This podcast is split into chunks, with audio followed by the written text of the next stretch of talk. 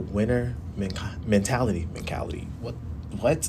Mentality. You have to have a winner mentality in order to win because you can't feel sorry for yourself but expect things to get better while you're still feeling sorrow sorry for yourself, wallowing in your own sorrow. No. You're just going to keep wallowing. You're going to keep losing. Boss up.